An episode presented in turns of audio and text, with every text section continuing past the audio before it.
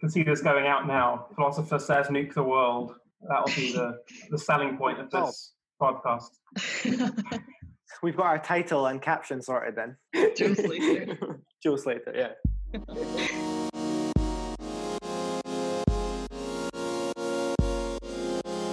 Hello and welcome back to another episode of Thoughts. I'm Casey Moody. And I'm Ross Patrizio.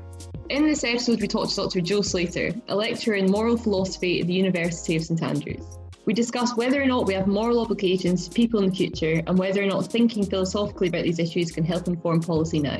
We hope you enjoy it. Here are some thoughts on future people.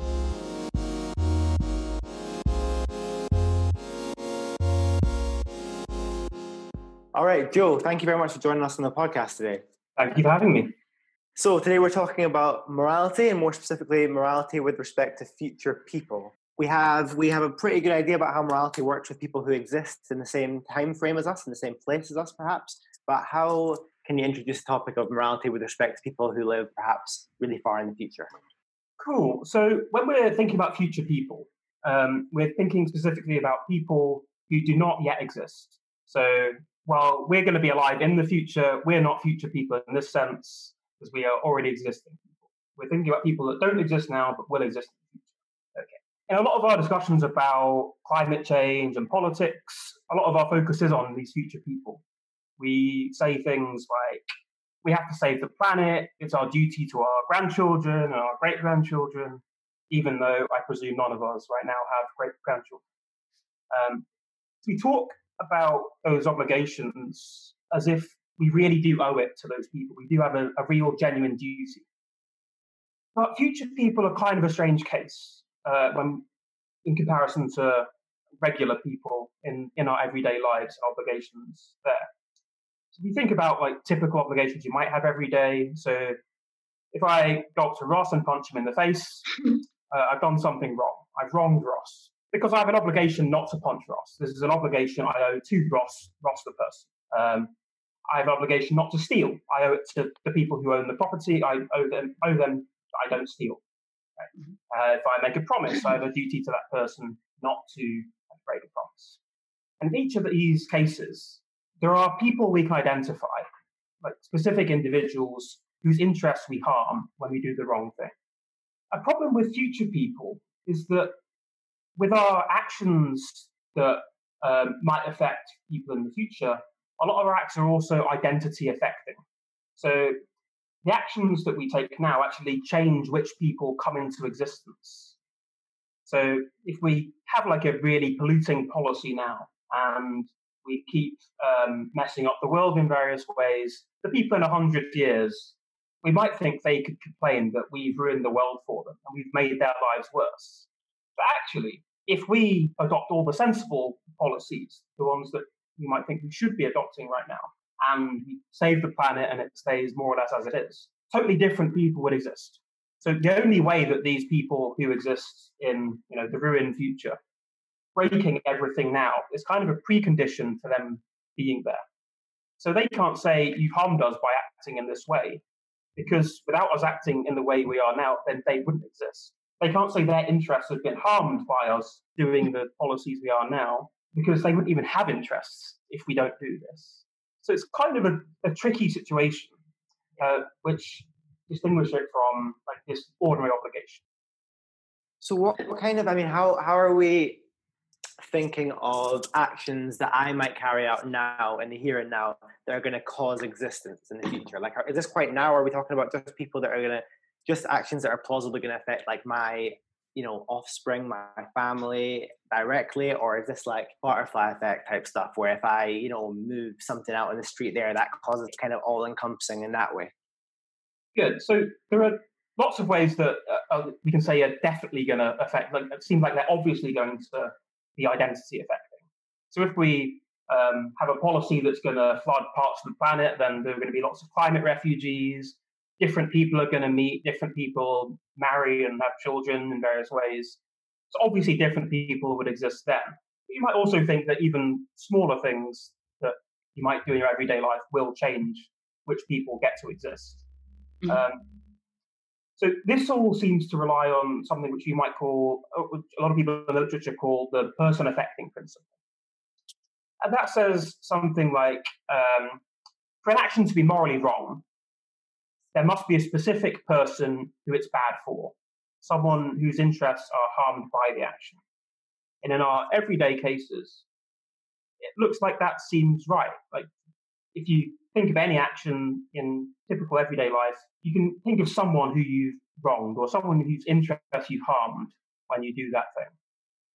And even in cases of people in the past, I might say that if I, uh, if after someone's died, I don't um, respect the wishes of their will, you can say, look, I, have still, I've wronged them. There's a specific person I've wronged.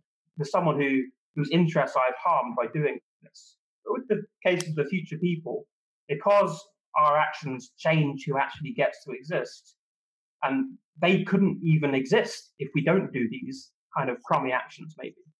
Then it seems like if we buy this person affecting principle, which seems very plausible in lots of our everyday cases, um, we can't explain what we've done that's wrong. Okay. So is the way to get around to try and reject the person affecting view?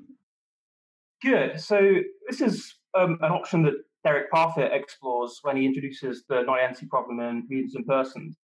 And he thinks that we get into a lot of bigger problems when we do that. Well, not bigger problems, but different kinds of problems.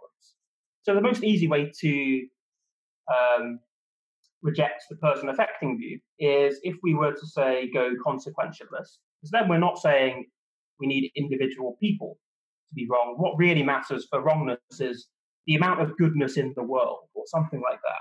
And there are a couple of ways that you could that, that seem like the obvious ways you might do this if you're a, if you're going consequentialist. You could say you're a totalist. What you care about is the total amount of happiness in the world. Right? If we go that way, then uh, Parfit gives us this horrible conclusion that he thinks we shouldn't like, called the repugnant conclusion. In the repugnant conclusion, there are billions and billions of people, all with lives just worth living. And he says that if you are a totalist, if you're a consequentialist of this sort, then there's a number of people um, living these lives just worth living that will be better than the world right now or better than any like than a million people living pretty good lives. You just need enough people living these lives just worth living. And Parfit thinks this is just ridiculous and repugnant, hence him calling it the repugnant conclusion. The other typical way that consequentialists go is go sort of averages.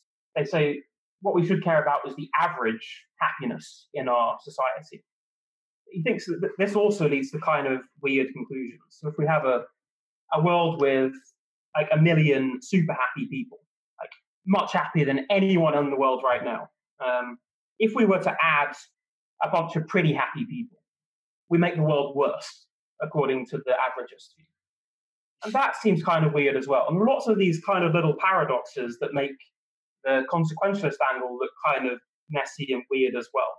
And actually, yeah, if you just think yeah. minimize suffering, then nuke the world. Yeah. Nuke the whole thing. No more suffering. Perfect. Well, that's us sorted then. Right. nuke the world.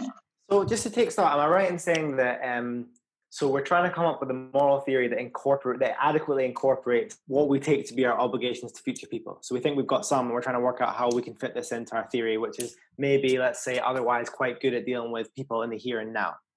We have on the one side this problem of non-identity and then it looks like it's underpinned by the person affecting view so we try and get rid of that. And the most plausible way to do that looks like a consequentialist type thing and then you've got the repugnant conclusion. Are we stuck are, are we missing some other are there other some other good looking avenues there or is that the kind of situation we're in? Uh, it's kind of messy. So we might think that what we really need to do is try to rehabilitate the person affecting view or try and have something like a person affecting view that does let us make sense of obligations to future people, or try to make sense of obligations about future people without the person affecting view or without actually saying we are wronging them.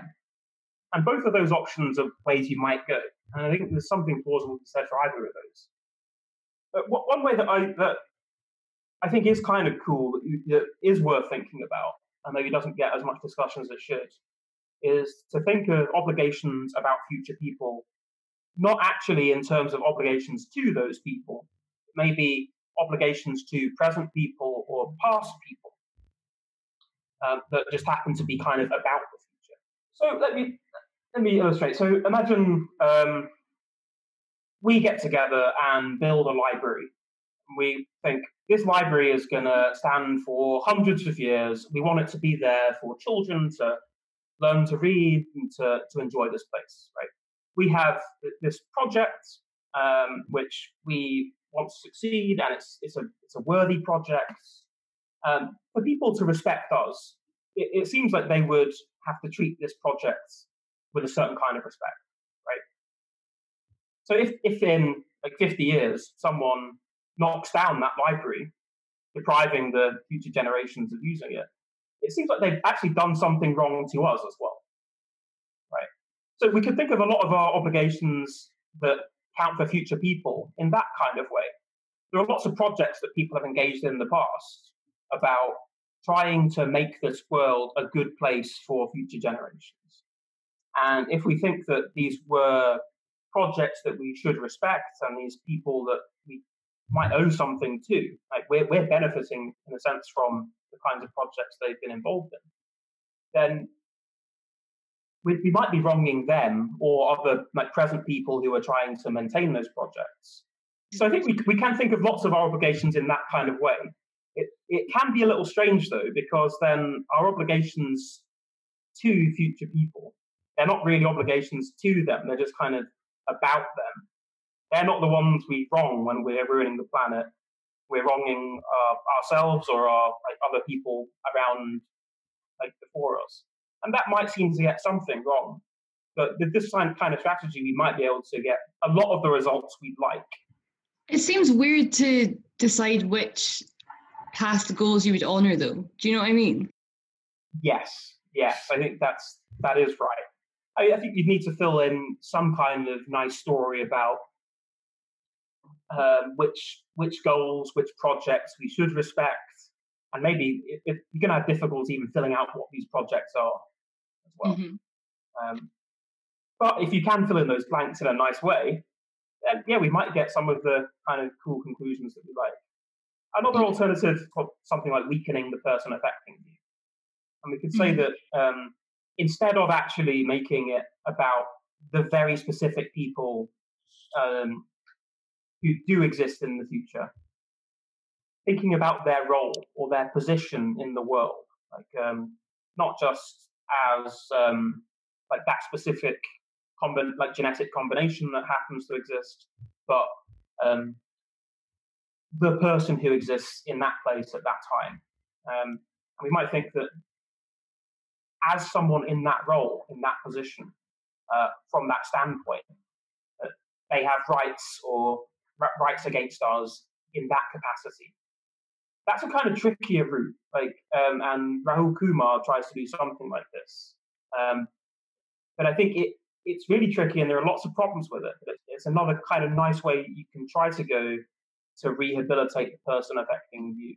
So would that be something like, uh, just to get clear on that idea that you said Kumar is going for, um, like dropping the idea that it needs to be one individual person who's wronged because that causes problems with identity stuff, but keeping the idea that there will be someone in that place, whoever fill in the blank, who is wronged just by being a person and is affected by our actions now.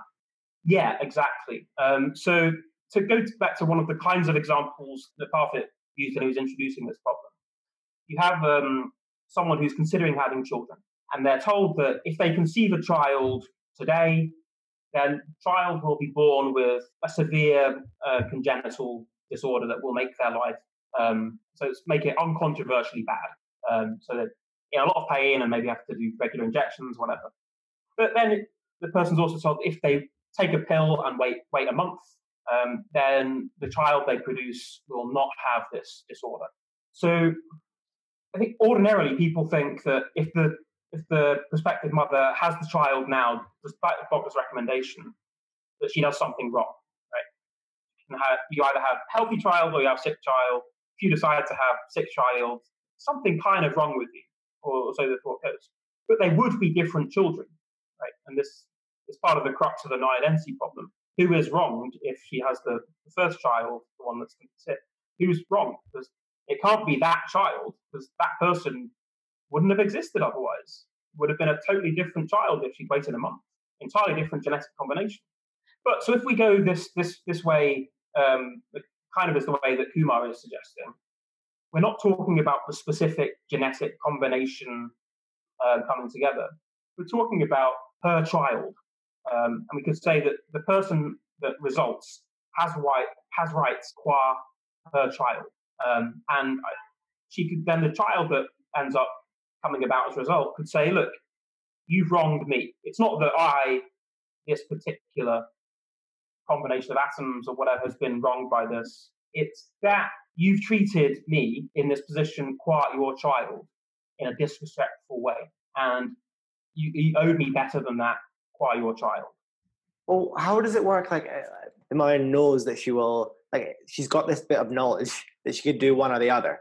It seems like a weird trick to say, well, you can't criticize you for doing the wrong one because you caused them to come into existence. It's like, yeah, but you were going to cause one to come into existence, one child either way, and you picked the mean way. Yeah. Um, so one one of the tricky things with going this way is that a lot of our choices aren't just choosing between different people who are going to have the same roles, um, but also we might choose between different numbers of people.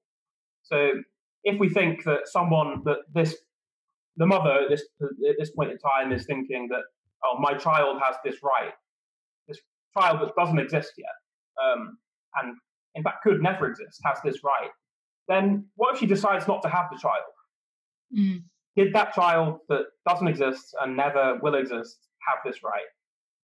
If you think that actually, yeah, this this this kind of potential child does have the right, then it seems like they have this right maybe to exist. So that seems like a good thing for them. So, okay, she has to have the child. Mm-hmm. But then if that child, um, if that potential child has the right to be born and to exist, then also it seems like as soon as she's had that child, there's another potential child she could be having right there, there right? her second child. And she'd be wronging that child if she doesn't have it oh, and then we're in that way madness lies. Um, so exactly how to get around the de re de dicto um, way of carving this up without then thinking that we have duties to create lots of extra people as well it's really kind of tricky. Yeah, I think that's probably probably uh, should wrap up about there. Thank yeah. you so much for coming on the show, Joe. That was really really fun. Yeah, yeah, uh, yeah, it was good chatting to you guys. Hopefully, your editors can do some magic and make this sound a bit clever. Um, it, will, it, it will not take much, honestly. No. Thank you to everybody for listening. And remember, you can find us on Facebook under Thoughts U of G, on Twitter under the same name, and on Instagram at Thoughts underscore U of G. See you all next time.